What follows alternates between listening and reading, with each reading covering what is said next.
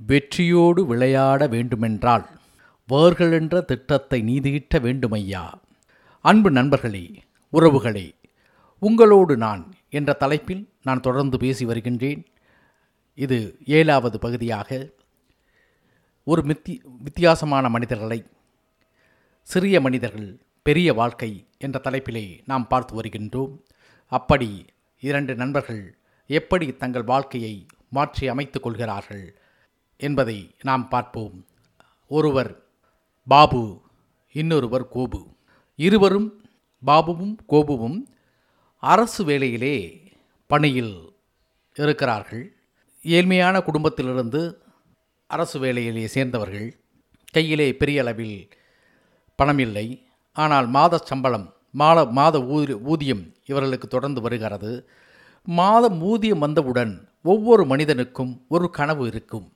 அந்த கனவு என்னவென்றால் தனக்காக ஒரு வீட்டை கட்டி கொள்ள வேண்டும் என்ற கனவு. அது தவறில்லை. இருவருக்குமே ஒருவருக்கு திருமணம் ஆகிவிடுகிறது இன்னொருவருக்கு இளம் வயது. திருமணமானவர் மூன்று பெண் குழந்தைகளுக்கு தந்தை அவர் பாபு. திருமணம் ஆகாதவர் மிக இளம் வயது இருபத்தி ஐந்து வயது இருக்கும் அவர் கோபு.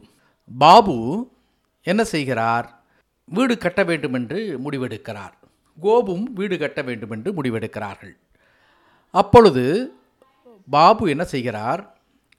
இந்த வீட்டை எங்கும் கடன் வாங்காமல் தனது சேமிப்பிலிருந்து கொஞ்சம் கொஞ்சமாக சேர்த்து வைத்து ஒரு இடத்தை வாங்குகிறார். கோபு என்ன செய்கிறார்? அந்த இடத்தையே கடனில் வாங்குகிறார். பாபு அந்த இடத்தை கொஞ்சம் கொஞ்சமாக சேமித்த பணத்தில் வாங்குகிறார். கோபு அந்த இடத்தை கடனில் வாங்குகிறார். பாபு என்ன செய்கிறார்? இந்த இடத்தை வா வாங்கி அரசிடம் அனுமதி பெற்று கொஞ்சம் கொஞ்சமாக அதற்கு அஸ்திவாரம் போடுகிறார் தன் சொந்த பணத்தில். கோபு என்ன செய்கிறார்?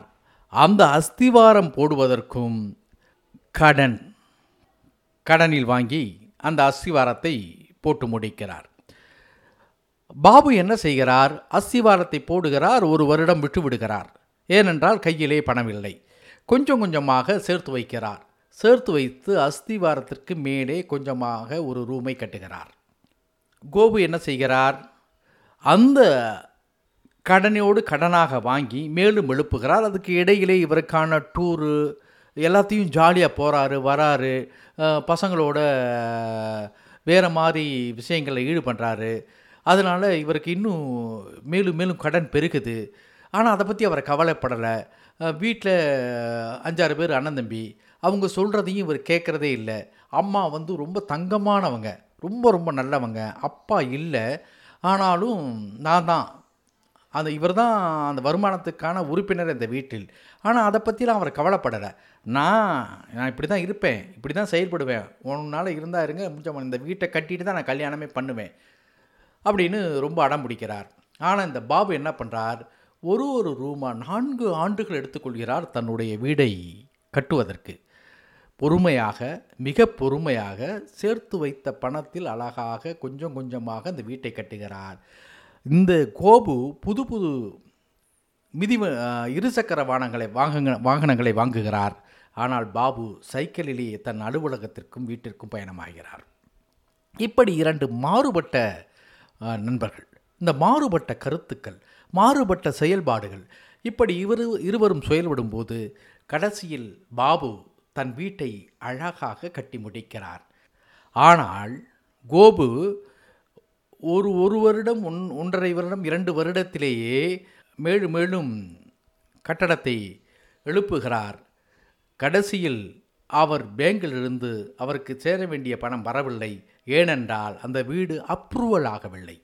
அப்ரூவல் வாங்காமலேயே வீடை கட்டி முடிக்க முடிக்க முயற்சி எடுக்கிறார். அதனால் இடையில் ஏகப்பட்ட பிரச்சனை. இதற்கு இடையிலே கல்யாண கனவு கல்யாண ஆசை வந்து விடுகிறது. அவருக்கு வயதும் ஆகிவிடுகிறது. அதில் ஒன்றும் தவறில்லை. அப்பொழுது கொரோனா தொற்று காலம். அப்பொழுது நல்ல வாய்ப்பு உறவினர்களெல்லாம் சொல்கிறார்கள் நாம் சிறிய லெவலே திருமணத்தை வைத்து கொள்ளலாம். நீ ஒன்றும் தடுமாறாதே அப்படி என்று சொல்கிறார்கள். இல்லை இல்லை. நான் கையில் ஐந்து பைசா கிடையாது. ஆனால் அந்த திருமணத்தை கொஞ்சம் பார்சியலாக நடத்தியே தீருவேன் என்று சொல்லி என்ன செய்தார் தெரியுமா? ஆசை யாசையாக கட்டிய வீட்டை. ஆசை யாசையாக தன் உறவினர்கள் பார்த்து கொண்டிருந்த அந்த வீட்டை நண்பர்கள் பார்த்து கொண்டிருந்த வீட்டை இந்த திருமணத்திற்காக அந்த வீட்டை விற்று விடுகிறார். விற்று விடுகிறார். எதை பற்றியும் கவலைப்படவில்லை. கடனை பற்றியோ உறவினர்களை பற்றியோ தன்னை பற்றியோ எதை பற்றியும் கவலைப்படவில்லை. வீட்டை விட்டு விடுகிறார் திருமணத்தை முடித்து விடுகிறார். கடன் கடன் கடன். ஆனால் இந்த பாபு தன் முதல் பெண்ணிற்கு அந்த ஒரு நல்ல மாப்பிளை கிடைக்கிறார். எந்தவித வரதட்சணையும் வாங்காமல் தான் நான் திருமணம் செய்து கொள்வேன் என்று தன் சொந்தத்திலே ஒரு மாப்பிளையை தேர்ந்தெடுக்கிறார். அந்த மாப்பிளை அந்த பெண்ணை திருமணம் செய்து கொண்டு மிக மகிழ்வாக மிக சந்தோஷமாக வாழ்கிறார். ஆனால் கோபு சிரமப்பட்டு சிரமப்பட்டு பணம் இல்லாத போது யாரும் மதிக்க மாட்டார்கள். பணம் இல்லாத போது எதையும் தொடர்ந்து செய்ய முடியாது. புது மனைவி மனைவியோடு சின்ன சின்ன வாக்குவாதங்கள் பிரச்சனைகள் தொடர்ந்து யாரையும் புரிந்து கொள்ளாத தன்மை எங்கே நாம் தோற்றுவிட்டோம் என்று பொய்யான பிம்பத்தை ஏற்படுத்தி கொண்டு தடுமாறுகிறார் தவிக்கிறார். ஆனால் சரியாக இன்னும் செயல்படவில்லை. ஆனால் பாபு இதற்கிடையிலே தன் இரண்டாவது பெண்ணையும் திருமணம் செய்து வைக்கிறார்.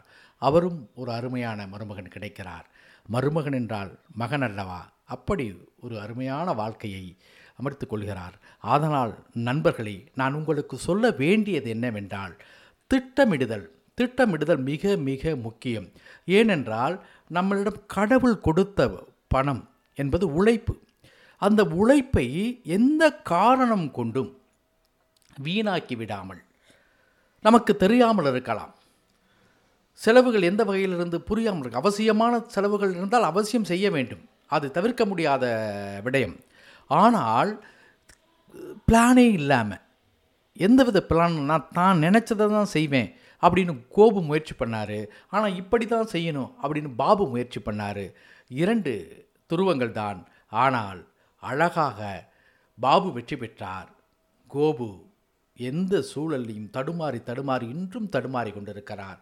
தனக்கான வாழ்வியலை தேட முடியவில்லை. தனக்கான அங்கீகாரம் என்பது திமிரும் கோபம் என்று நினைக்கிறார். அது அங்கீகாரம் அல்ல.